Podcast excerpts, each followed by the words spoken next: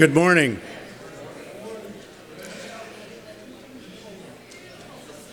Let's begin this morning with number 648. And we're just going to do two verses of it, so let's please stand up. Stand up, stand up for Jesus. Good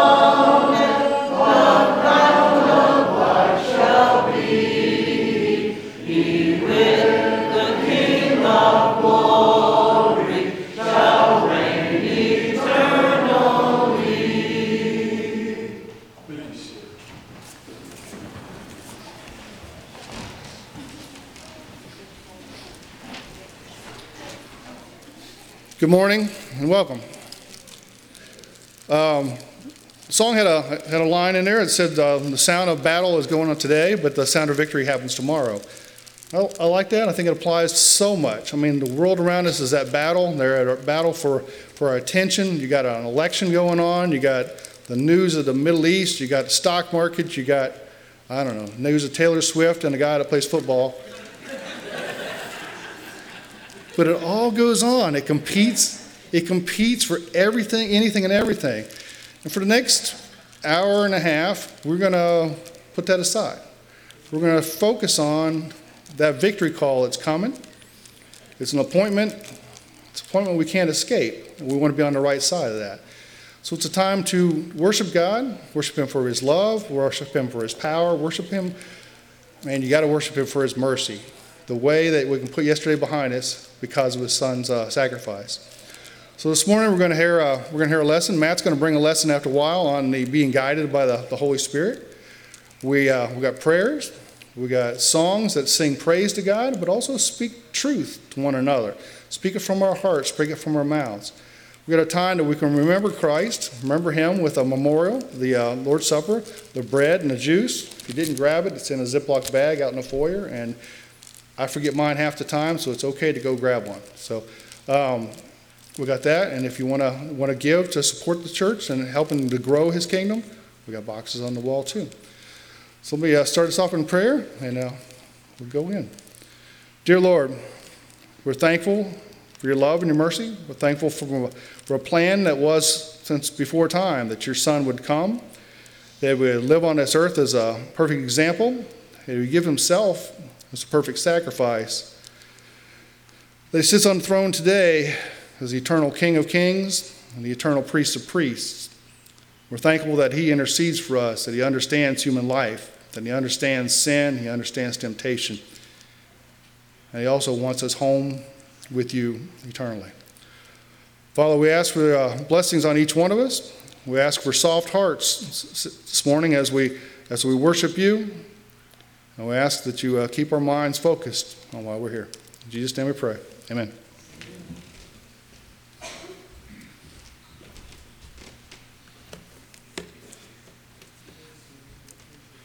Number 418, please.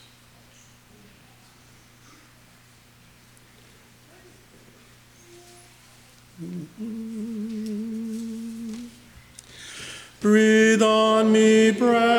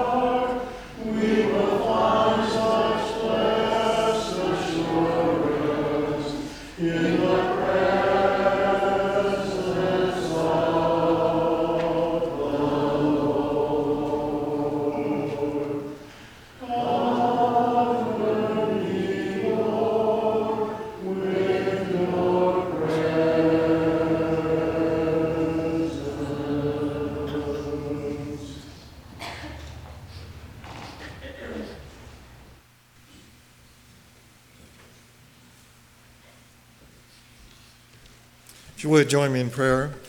Our Heavenly Father, we're just so thankful for you. We're thankful for who you are. We're thankful that you're a God we can trust. We're thankful you're a God of mercy and a God of great love. We so appreciate what you've done for us through Christ Jesus. We're thankful that you would send him to this earth and that you're able to look at us in all our bad ways and, and still love us and allow a healing to take place and a forgiveness of sins to take place that we can have a relationship with you through him. So, Lord, again, we're just so thankful for how you've worked through Jesus in our lives.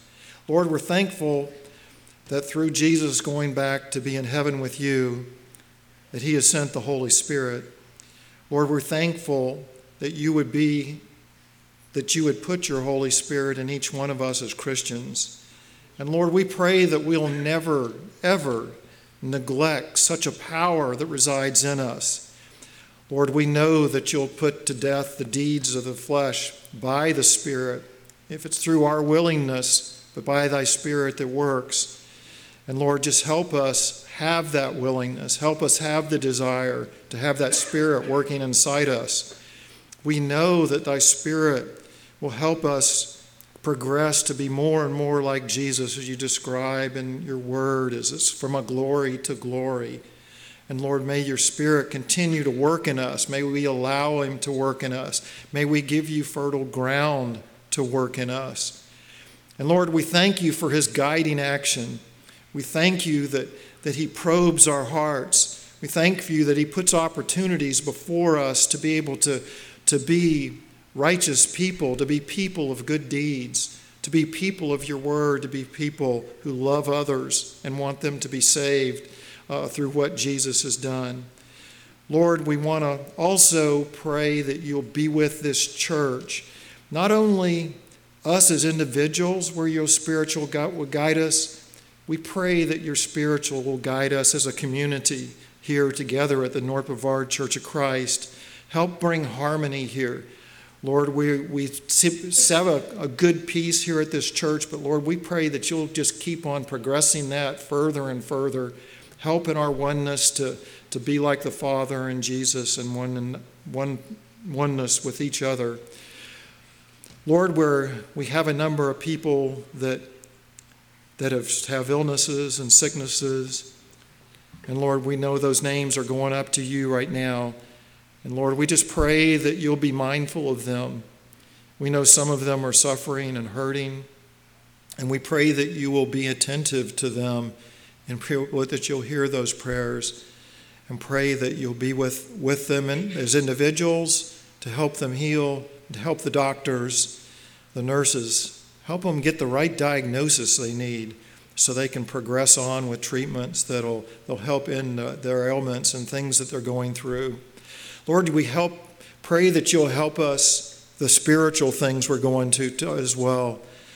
Sometimes, Lord, we're just not who you want us to be. We've fallen short to where to Jesus is our goal. And of course, we all do that, but we pray that you'll make that very apparent to us, that where we are falling short, and help us progress on to, to higher ways of behaviors, and help us be able to keep our eyes open and see people in need around us, especially those things that are urgent, that we know that your people are been put here to be zealous about doing good things in the lives of others and help us be those people here at the North Brevard Church of Christ that will never be neglectful and be able to be helpful to those who are in need.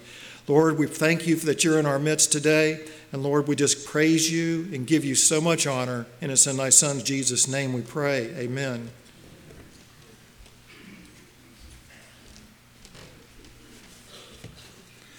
Before the Lord's Supper this morning, number 593, consider him.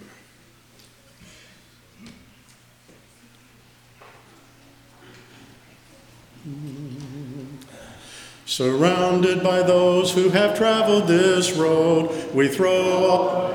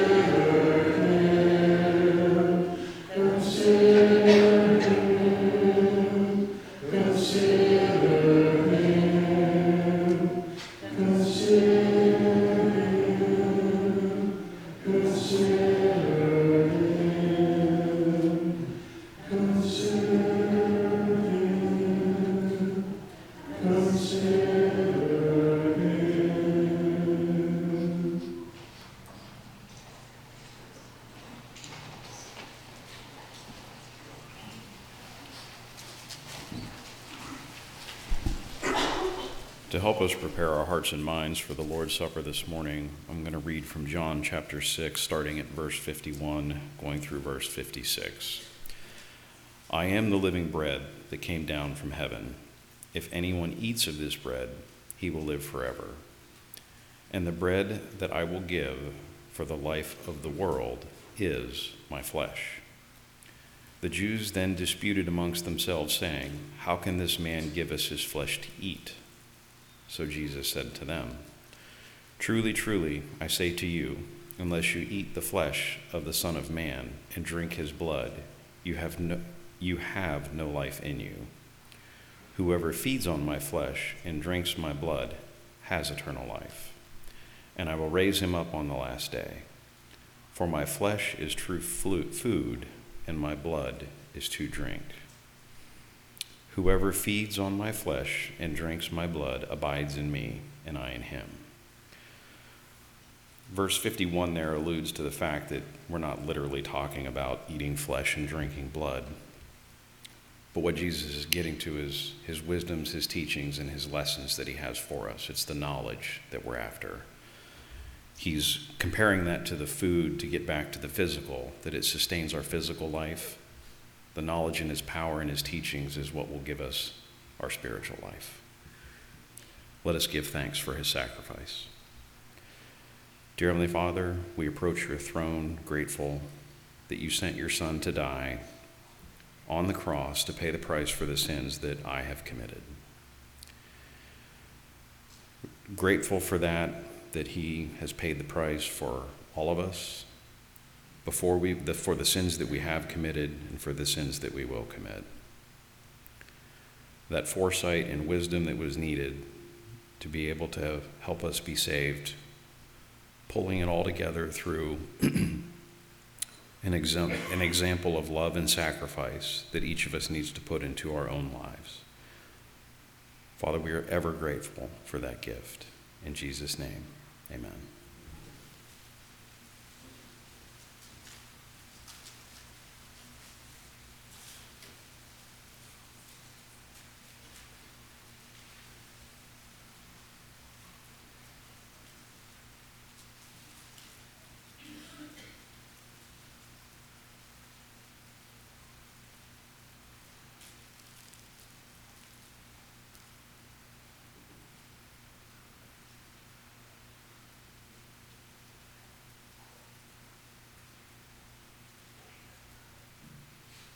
Let us continue in prayer for the cup. Father, we're grateful for the fact that your son was put on a cross, was beaten mercilessly to pay the punishment that was due for us. The grace and love that you're showing us through that, let us simply reflect a little bit of that back on our fellow man so they can see your power, your glory, and your grace reflected through us. Most importantly, Father, let us go through with the encouragement that you love us enough. You know where we're weak and we're fallible, that you're there with us. Let us always be encouraged with the sacrifice that was made and the thoughts that we can take from that so that we can become better Christians and better servants of yours.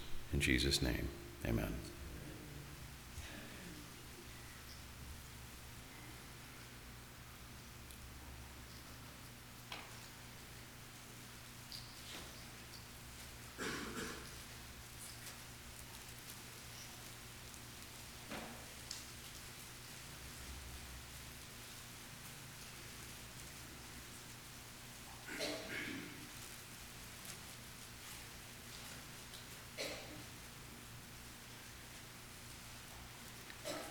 So there are collection boxes in the back of the church. If you have not already put your contribution in, you can put it in on your way out. But at this time, we want to give thanks for the offering. Father, we approach your throne once again, bringing such a small part of what you had already given us back to you so that your kingdom can be furthered in this area. We realize that our gifts extend more than our finances, but we're very grateful that you've allowed us to live in a nation one of the richest on earth, where we can care for our families, have plenty to eat, have plenty to take care of ourselves, with, with funds left over to be able to put towards your work in this area. Father, we ask that you be with the elders as they decide how to spend the funds to best grow this church and spread the word and the gospel in this, in this town and in this state. In Jesus' name, amen.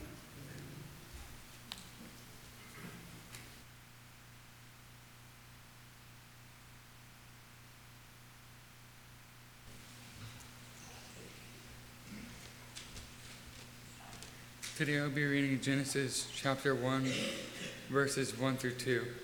In the beginning, God created the heavens and the earth. The earth was without form and void, and darkness was over the face of the deep, and the Spirit of God was hovering over the face of the waters.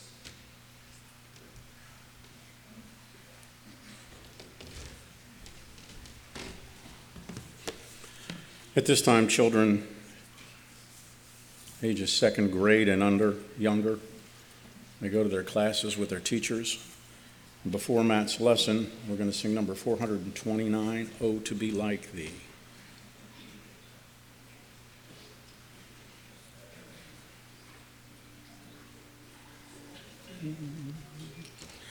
Oh, to be like thee, blessed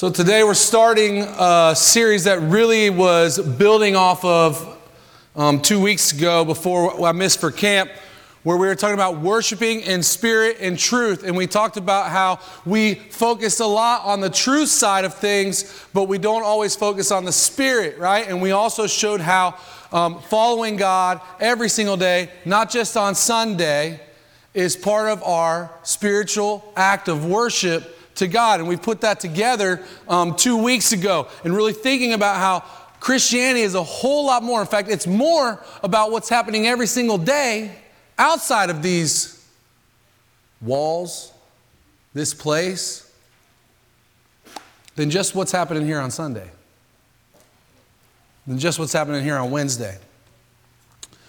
So, I decided we needed to start studying the part of God that I think most of us probably struggle the most with, which is the Holy Spirit. Right? God the Father is easy to understand. He's the judge. He is the creator. He is the one that is overseeing everything. And Jesus the Son, as well, is easy to understand. He is God that came and was man and made the sacrifice on behalf of all men to remove our sin but also with this promise of the Holy Spirit.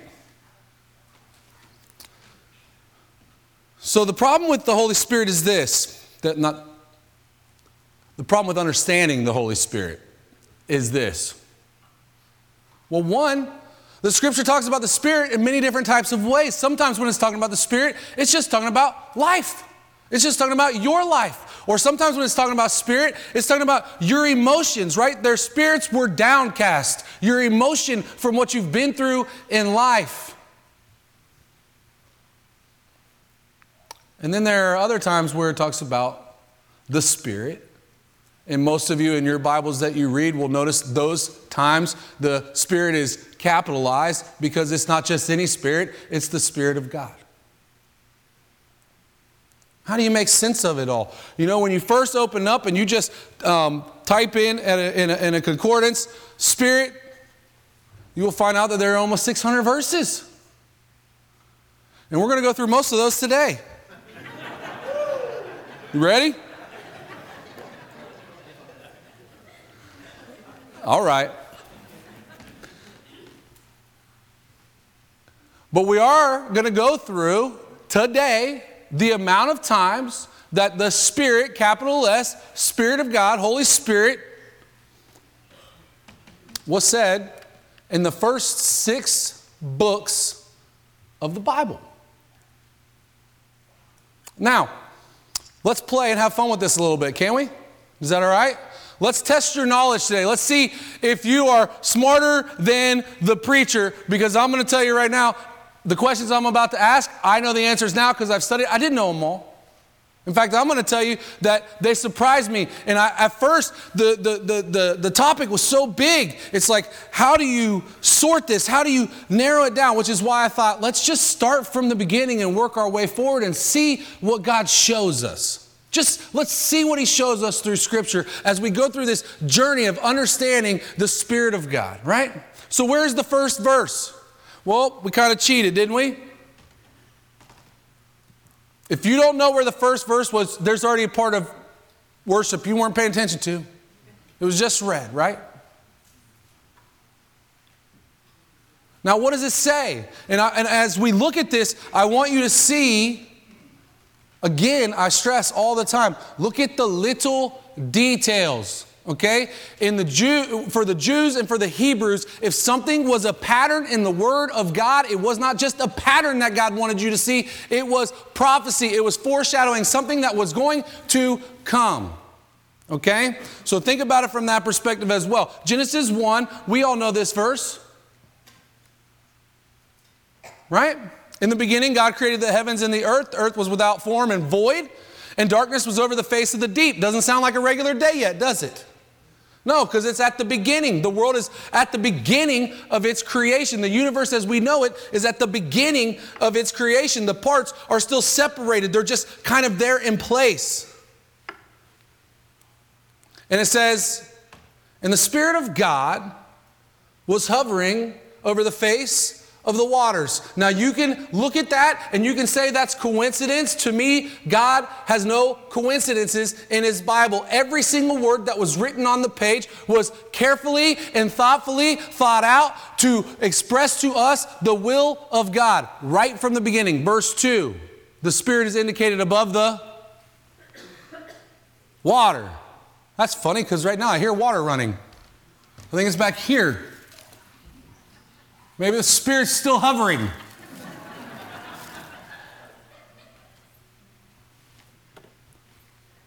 hmm? Was it a coincidence or a pattern? Was it a coincidence or a foreshadow? Why there of all places? Why there? You remember Nicodemus? Jesus goes to Nicodemus and tells him, You got to be born again. You got to be born again of the water and the. Oh, it just coincidence. Doesn't have any meaning at all. Of course it does. You can't be born again without the water, and you won't receive the Spirit unless you get in the water. You have to be baptized. If you have any questions about that, we can go through the context of Scripture that clearly, clearly shows that. But I'm not going to do that today because I don't have time. Second one is probably not a place that you would expect for the Spirit of God to be mentioned, and you might miss it because you might be thinking this is one of those times where the Spirit of God is being talked about as in life, right?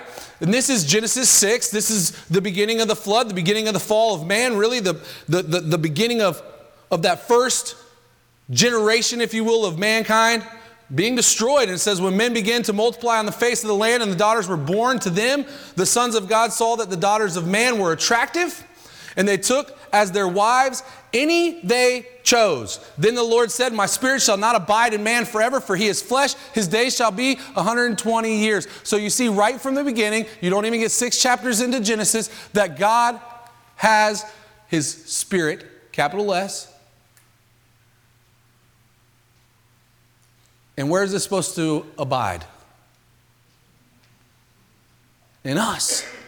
Right? So from the beginning, we see that the Spirit was present and part of the process, and that God's plan was for the Spirit to abide in His people. That's the plan.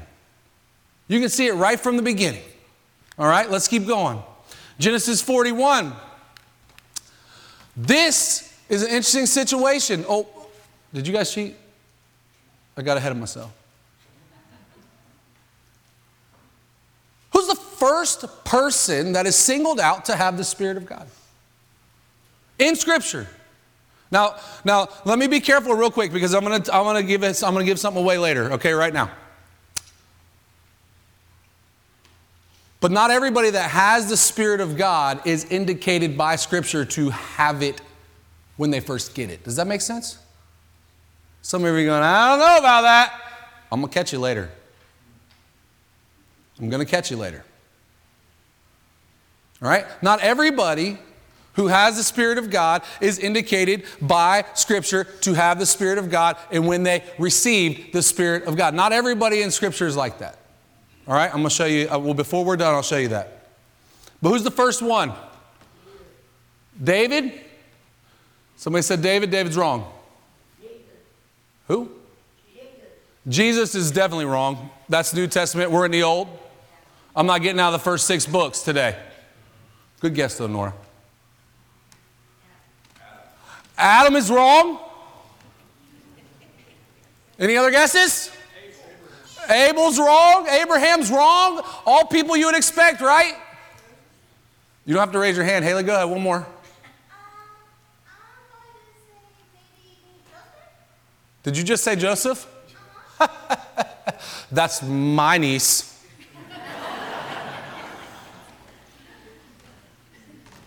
Yep, it was Joseph.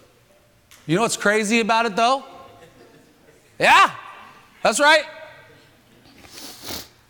That's right. I can't say I'm not proud right now in that moment. yeah, it's Joseph.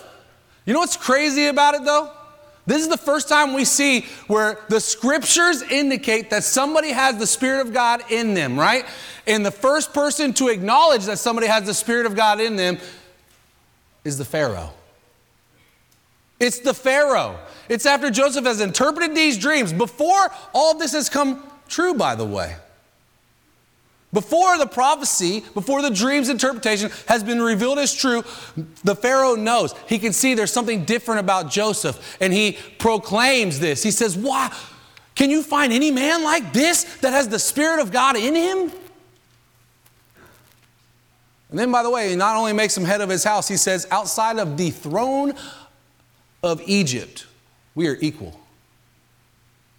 We are equal. Okay, who's next? Ah, now you're going to get nervous, right? Because most of us were wrong on the first guess, right? Who's next? I guarantee you, nobody came to church thinking, I hope Matt preaches about these two guys. Second people to be recorded in Scripture to have the Holy Spirit. Do you know who they are? One starts with a B, and it's not Benjamin. It's Bezalel. What? No, don't go there yet. Who is that? Oh, you want me to tell you who the other guy is? Aholiab. You're like, wait, I've never even heard a single sermon on that guy. You're right. You're right. Not people you would expect, is it? Not people you would expect at all. You, most of us, don't even know who those people are. And I don't blame you because I couldn't have told you who they were by name. Who are they? They're the people who God called to make the tabernacle. They're the people who God called to make the priestly garments. They're the people who were very skilled in many things, and God set to oversee the building of His original temple, the tabernacle, and the priestly garments and all that went with it, all the ordinance stuff. And if you really think about it, you're like, wait. Hold on. So you're telling me the second people in the in the Bible that are recorded to have the Holy Spirit aren't crazy leaders, aren't great, ama- amazing people. They're, don't get me wrong, I'm not saying craftsmen aren't amazing people. But they're people who just do the work. This is like a general contractor. That doesn't just have people that knows how to do it, but knows how to do it themselves and can train people how to do it. That's what this is. Not people you would expect, right? I mean, they're mentioned before Moses in the timeline of Scripture. And this is what I want you to see, and this is my most confusing take home, but I want you to see this. It's so important. Okay? The Spirit of God is declared to be in someone we would expect by someone we wouldn't expect. So we would expect Joseph to have the Spirit of God, but he was declared to have the Spirit of God by the Pharaoh, somebody you wouldn't expect, right? And the Spirit of God is declared by someone we would expect and someone we wouldn't expect. Because God declared his Spirit in the craftsmen who are going to build the temple and all the things for the priestly garments. And you think, why is that important? Oh, I don't know. Maybe because God was um, had an idea in mind of how He wanted things done, and He needed somebody that had the ability to do it, and not just do it their way, but do it God's way. Huh? Everybody's got a place. And the thing is, this is the pattern that you're going to see the rest of this lesson. You're going to see this pattern where there's somebody you would expect and there's somebody you wouldn't expect. And this is how it goes for the first several books of the Bible. And really, it goes this way for the rest of the time. We won't stress it after this lesson, but I want you to see it right off the get go. Someone you would expect, oh yeah, natural leader. Joseph, amazing person, does all these amazing things. Oh wait, kind of had a crappy life. Still somebody you expect to have the Spirit of God. Somebody you wouldn't. All right? All right. Next. This is the first time where the Spirit of God is mentioned to be in Moses. Now, I will tell you, you have to guess when the Spirit of God comes to Moses, because I'm going to tell you it was way before this. In my opinion, probably at the burning bush. Certainly by Mount Sinai. Certainly when he comes, home, when he comes down from the mountain radiating God to the point where they have to put a veil over his face. Certainly by then he has the Spirit. But up to this point, the scriptures have never actually said that he had the Spirit. So this is that time where the Israel's getting unruly. Um, Moses is like, I can't handle all this by myself. And God says, Go get elders, right? Go get elders. Says, Here's the men who are already leading, pick 70 out of them, bring them up to the tent, and I'm going to take the Spirit of God that is in you, and I'm going to give them some of it. You know what other, other point you see right away, right here? Not everybody gets the same amount. When we get to the New Testament, that's really important because that's, that concept is repeated over and over in the New Testament. Not everybody gets the same amount. Some people have one talent, some people have three talents, some people have five talents. Not everybody gets the same amount. Everybody gets it based on the calling God has given them. Not everybody gets the same amount, and it doesn't always come in the same way. For some, it's the gift of speaking. For some, it's the gift of encouragement. For some, it's skilled labor. You ever think of it like that? When you're making sure that one of these beautiful um, um, decorations is hung perfectly and flawlessly and square, if you can do that on a wall that's as bumpy as this, you got some skill and talent and you've thought about it. And you know what? When you do that, as crazy as this sounds, that's glorifying God. And God gave you the Spirit and the ability to do that. As simple as that. As simple as that. All right? So Moses picks 70 people. Here's the interesting part. As God takes the Spirit of God out of Moses, not completely out of Moses, but to share with the elders, the elders begin to prophesy. Now there's 70 of them, they're all in the tent. Lo and behold, outside, in the camp of Israel, there's two other guys Eldad and Medad. That's a fun name, isn't it? Me dad. Somebody was like, Who's your dad? Me dad? Um, I'm sorry. I'm sorry.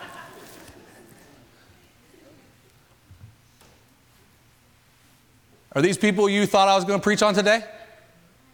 You see the pattern? Are these people you thought I was going to. Does anybody know Eldad and Medad? Was anybody like, oh, yeah, I know exactly who they are? I didn't think so. Okay. They're out in the camp and they're prophesying. They've received the Spirit. But they're not part of the 70 that God said to select. They're part of the register. Do you know what that means? That means that they were already leaders of the people, but they weren't the 70 that Moses selected. Is Moses full of the Holy Spirit? Absolutely. Is Moses doing God's will? Yes, for a very long time at this point in time. Is Moses closer to God than maybe anybody else in the history of mankind? I mean, the scriptures sure seem to indicate that he gets to spend more time with God on a one on one level than just about anybody else you could ever imagine in scripture outside of Jesus. So he picks his 70. You'd think that's a pretty good pick, wouldn't you?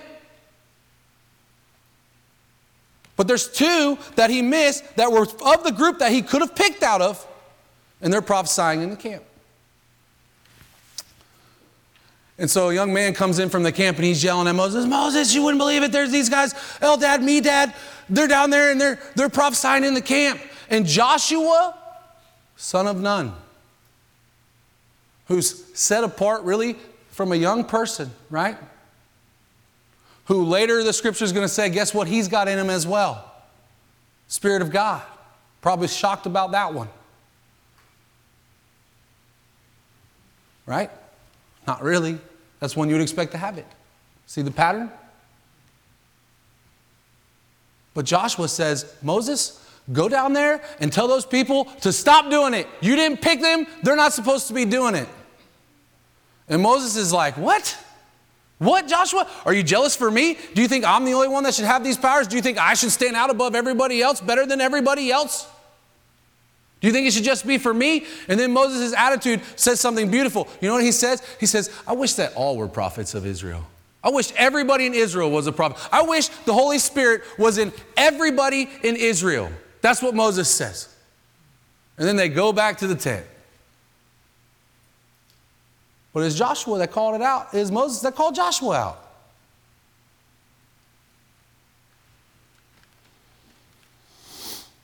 Did Moses make a mistake? Maybe he missed two, right? Maybe God's like, you think? Maybe he missed two. See, I don't think Moses made a mistake at all. I think that his actions and his words, I think that his actions and his words speak to the fact that he didn't make a mistake. He didn't, he didn't overlook these people out of animosity or anything like that. In fact, he was glad that they were prophets. He was glad that they received the Spirit. So I don't think he made a mistake. I think God just simply surpassed the expectations. Everybody was expecting 70, God gave him 72.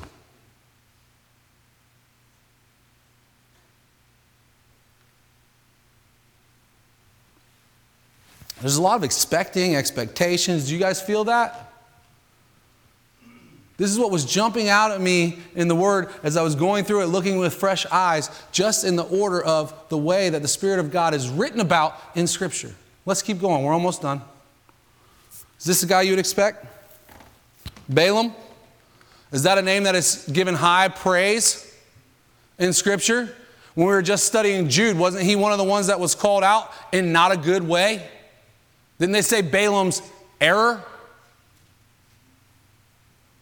Wasn't Balaam a prophet for hire? Wasn't he someone that was trying to actually use what God had given him for his own personal gain, even to the point to where, what does the scripture say right here? He was going to Israel to look for ways to curse them. That's what he means by omens. He was going to Israel to look for ways to curse God's people. That's who he is. And this time, he gets to Israel and he sees the tribes all camping in their tribes and in the formation that that makes. And he can't help. He can't help it. He wants to go in there and find a reason to curse them, but he doesn't even go into the camp. He begins to prophesy outside the camp about how it doesn't matter how much the world comes after Israel. God has made a promise, and God's going to follow through with that promise and the whole world can be against it, and nothing will stop what God has planned to come. That's what he prophesies. Before he does that, the Holy Spirit comes to Balaam of all people. Of all people.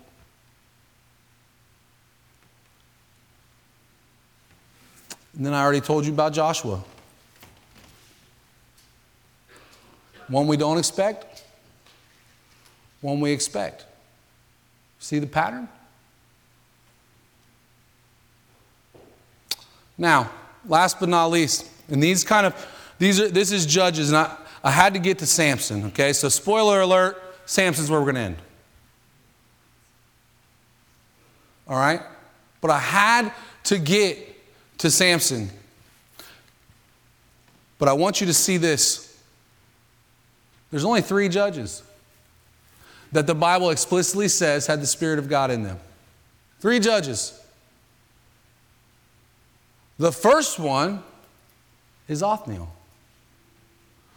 Now, the Bible doesn't say a ton about him, but the Bible does reference one person. Who's that special person that the Bible references? It's Caleb. It's Caleb. Why? Because Othniel is Caleb's brother. Who's Caleb? I don't know. The right hand man of Joshua. The one of the two spies that were good that came and said, I don't care what Canaan looks like. I don't care that they have giants. I don't care that we are outnumbered. I don't care that the, the cities are amazingly fortified. I don't care that it looks like we can't beat them. God promised us this land. And if all we do is march around that city, it will fall. Now, I added a little bit there. But that's what they were doing. While the whole rest of Israel was saying, What have you done? You've led us out here to die. These people, they will kill us if we fight them. That's who Caleb is. And now, out of all the judges, his brother is one of the three that have the Holy Spirit, have God's Spirit. Why is that important? Well, I want to tell you never underestimate the power of your example to your family. Don't underestimate it. You don't have to push it on them. You don't have to pressure them through it. You don't have to force them. You don't have to back them in a corner and talk them into it or just be who you're supposed to be. Just be what God is calling you to be. And your example will speak for itself.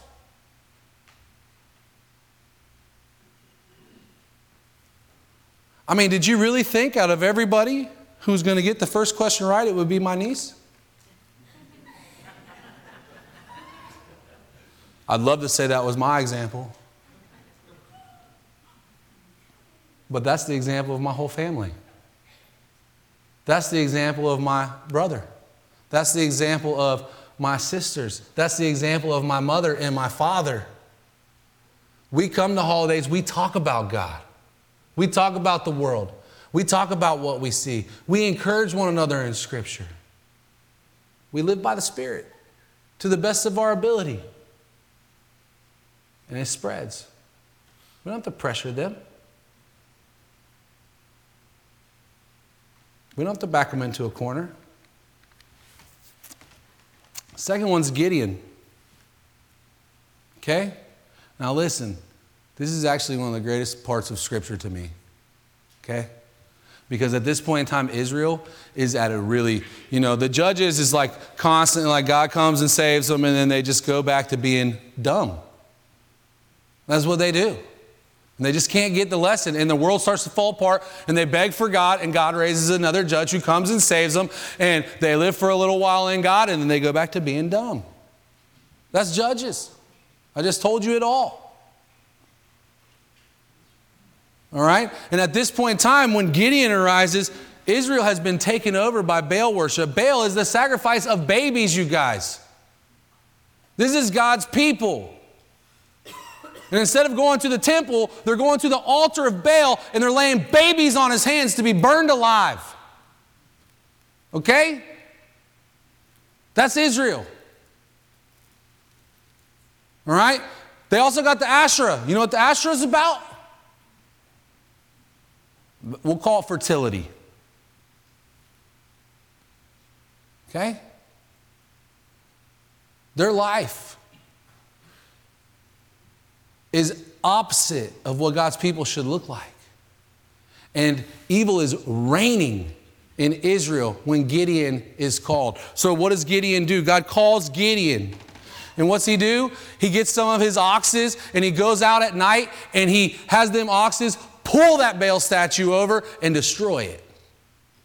And then he chops down that Asherah pole into nice little logs. And God tells him, so he does, makes an altar to God where that Baal stood. And he takes the wood of the Asherah as kindling for the sacrifice he makes to the Lord. And when he wakes up, when the, when the city wakes up, when Israel wakes up the next day, He's got enemies everywhere. In fact, in fact, the Amalekites and the Midianites, they're moving in too, all at the same time. And it says he clothed Gideon with the Spirit of God. We know what happens. God says, I don't even need the full strength of your army. Let's limit it. Let's limit it. Let's limit it, right? And who wins? God. Gideon. You can't stand before God. All right, that's simple, right? Well, let's go back to the very beginning. Why is Gideon significant in this process right now? Do you remember when God originally comes to Gideon? Do you remember what he says? He says, Are you sure you got the right guy? Like, do you know who I am, God? Do you know who I am, God? Yes. He says, I'm from the weakest tribe. I'm one of the weakest people. And you're asking me to be a warrior, you got the wrong guy. That's what Gideon says. But he does amazing things. And I want to tell you this real quick. Gideon didn't see in himself what God knew he was capable of, what God would do through him.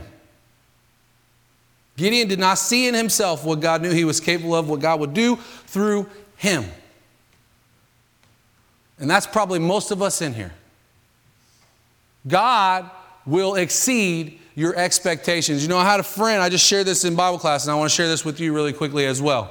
I had a friend who said to me the other day, he said, Hey, never set a goal that is so low that you can accomplish it without God.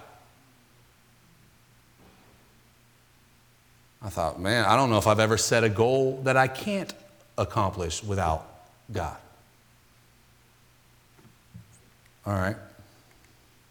Last one Samson. Zit. Ready? All right. I don't have time. I know Michael O'Neill is over there just chomping at the bits. I don't have time. I don't have time to go into Samson's birth.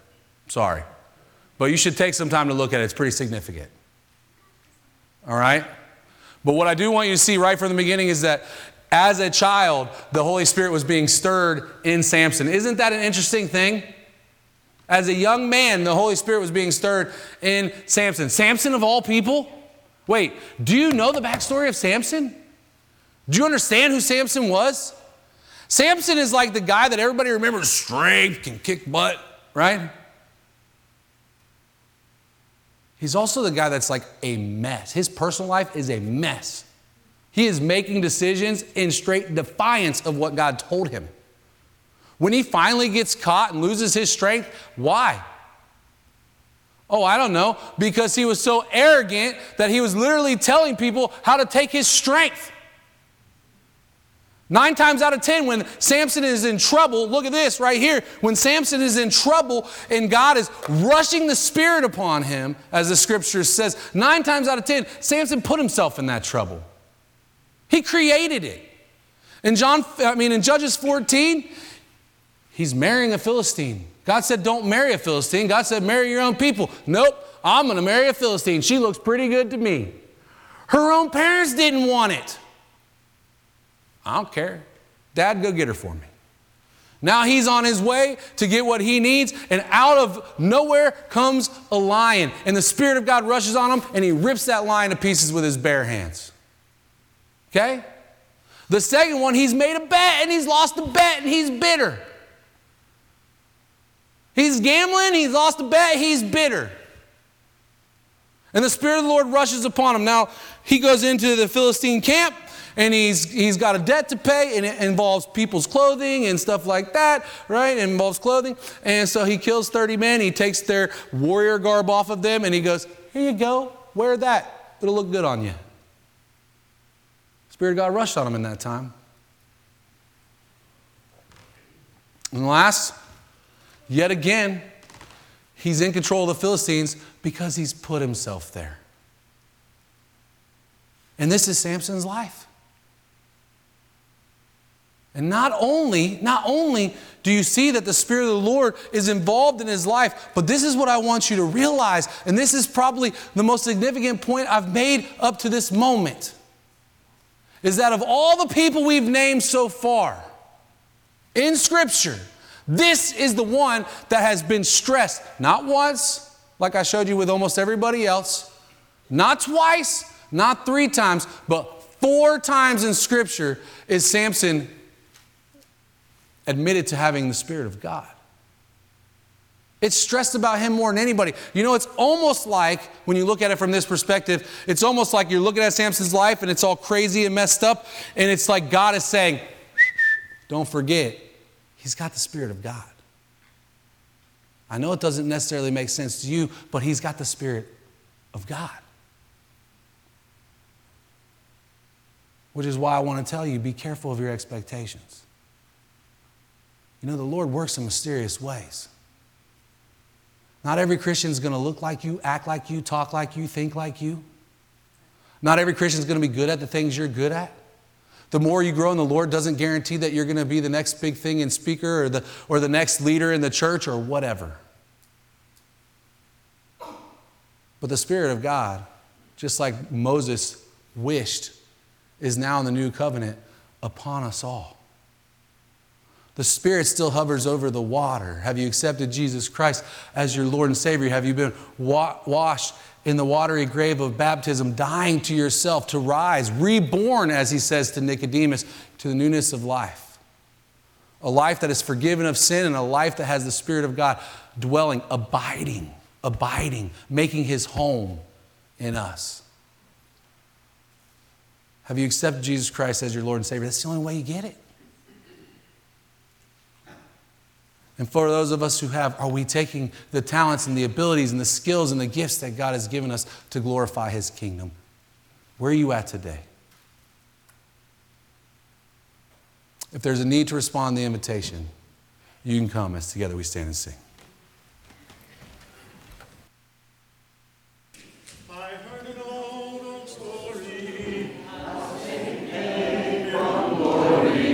I gave his life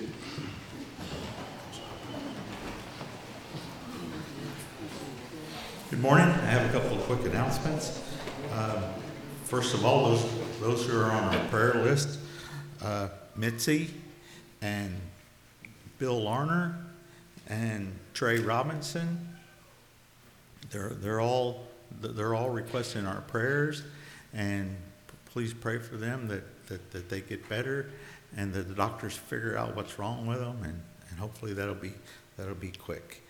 And Sandy Tagtoe, she's still at home by herself with, after her cataract, cataract surgery, I mean, her carotid artery surgery. And uh, Mickey is gone to Minnesota. His sister passed away, and he's, uh, he's up there for, for the funeral. And please continue to pray, continue to pray for Mickey and, and for his family, and that he has a, has a safe return. The, the autocorrect for the, for the bulletin had never heard of the name Zella and printed Stella instead. So, uh, her, her name is, her name was, was Zella, and, and she, and she passed, uh, Wednesday evening. Continue to pray for Dennis Reichert, who's, who's had his spinal tap was was postponed because he had diatrific, that word there. Okay. The, um, back after our, after our seminar, everyone was given a, a prayer card for a bookmark. And we were, and we were asked to write down ten names of people that you've been, that you want to pray for. If any of those names that you've been praying for, you want the whole church to pray for them, if you want them to receive a card to let them know that, that, that we care about them, please give that name to Doug Gertis. We, we have a, we have people that are standing by, waiting to send cards and waiting to send greetings for, for, for people that, that need our prayer, for, that need our churches, for our church. Also, Nora Hornberger is sick with a UTI. She's here today, but she asked to please, please uh, pray for her. Jan Ward fell and broke her ankle in two places. Please, please pray for her that she can. Uh, she, she did it over the weekend, so she's still waiting to see a doctor and, and, and, and get it taken care of. Rick Curry, a former member that we have here, he's asked for our prayers, and we want to we want to pray for him. He's very sick. And let's see what else I have here. Our food pantry is asking for macaroni and cheese and spaghetti and spaghetti sauce. Thank you.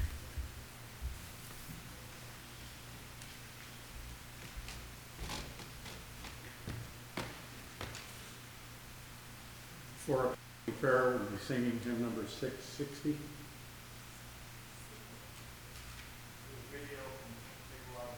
Sorry.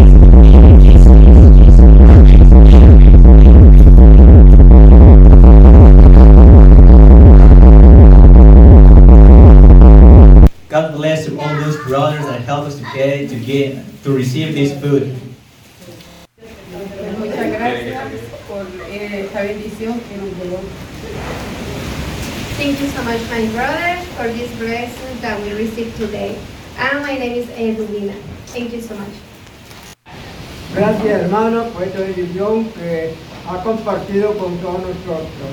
Que Dios lo bendiga. Thank you, brothers, for this blessing that you have shared with all of us. God, God bless you. Gracias hermano por esta bendición. Que Dios me lo bendiga. Thank you, brothers, for this help. God bless you. Que Dios me le bendiga, hermano, y que Dios me le siga derramando muchas bendiciones. Thank you so much, my brothers, for this blessing. I hope to you God continue blessing your job and in order that they bless your life. Thank you so much. Ya. Bueno, Buenos días gracias por esta bendición que lo mandó, que hicieron un sacrificio para que darle a sus hermanos y que Dios lo bendiga y muchísimas gracias donde se encuentre. Thank you so much for this blessing. I really appreciate your support that you have given us to your brothers. And I hope to you God continue blessing your life and your job. Thank you so much. Dios me lo bendiga, hermano, que Dios me lo, gua- me lo guarde, me lo cuide y gracias por esta bendición que nos se hizo posible para con esta canasta de Sarena. Thank you so much for your blessing, my brothers. I hope to you uh, God bless you and also take care of you. And thank you so much because in this year this basket was uh, was possible today. Thank you so much. Gracias, gracias por esta bendición que nos brinda y de ustedes también. Gracias. Thank you for this blessing that you share with us. Thank you and God bless you all. Dos, ya. Muchas gracias, hermanos, que el Señor me los bendiga. Agradecida con ustedes por esta gran bendición. Thank you so much, my brother. Uh, God bless your life. And I feel today thankful with you with this great blessing. Thank you so much. Eh, muchas gracias, hermanos, por esta bendición. Que Dios derrame muchas bendiciones en su vida. Gracias. Thank you so much, my brothers, for this blessing, and I wish to I wish to you that God continue blessing your life. Thank you a lot. Dos. Sea Dios bendiciéndolo, hermanos en Cristo, y que dice la misma palabra que manos que dan nunca estarán vacías. May God bless you, brothers in Christ. And the Bible says that for all those that bring, their hands are never empty. Thank you. Dos. Hermano, que el Señor los bendiga, le agradezco por esta canasta y esta ayuda que nos están mandando. Que tengan un feliz año nuevo. Muchas gracias. My brothers, I really appreciate this blessing, and I hope to you uh, you have a great Happy New Year. Thank you so much. Muy buenos días a todos mis hermanos. Muchísimas gracias por esta bendición. Good morning to all my brothers. Thank you so much for this blessing. En nombre de todos mis hermanos les deseo que tengan un feliz año nuevo. In the name of all us, in the name of all my brothers for the Church of Christ, Les deseo que Dios les dé mucha paz, mucha felicidad, mucha salud y que bendiga sus trabajos. I really wish that God's share. Corte, corte, corte. Good morning, my brothers. I really appreciate your support. And on behalf of my brothers here, I want to thank you. I I want to tell you thank you, and this package makes you feel happy. I wish to you that God bless the next year. God bless your life, your job, and also that He give you health in your life. Thank you so much, and greetings from Nicaragua. Bye bye. Ah, pero espérate, que me... Ok, muchas gracias, amados hermanos, por la bendición que han compartido con esta iglesia. Thank you so much, lovely brothers, for the blessing that you have shared with this church. Estamos muy agradecidos en nombre de todas las familias de la congregación. We are really grateful in the name of all the families from the congregation. Y todas las familias le quieren dar las gracias a la vez. And all the families want to thank you all at the same time. Y decimos todos, And we say, Thank you so much. feliz año nuevo. Happy New Year. Our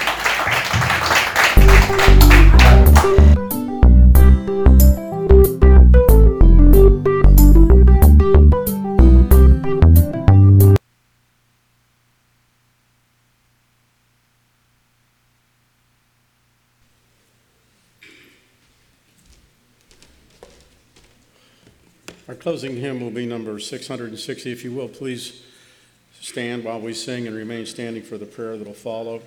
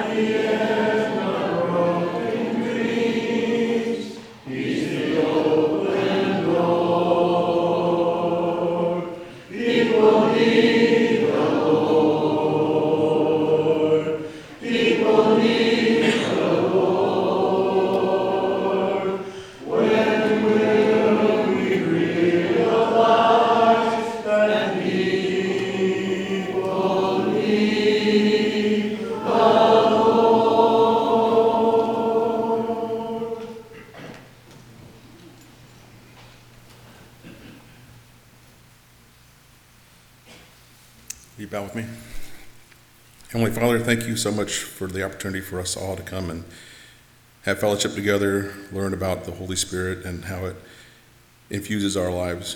Heavenly Father, I pray that you watch over each and every one of us as we leave today, bring us back here next appointed time. Heavenly Father, continue to watch over those that are sick amongst our congregation, amongst community. Heavenly Father, I pray you bring them back to their full health. Heavenly Father, thank you for sending your Son to die on the cross for our sins, and it's in his name we pray. Amen.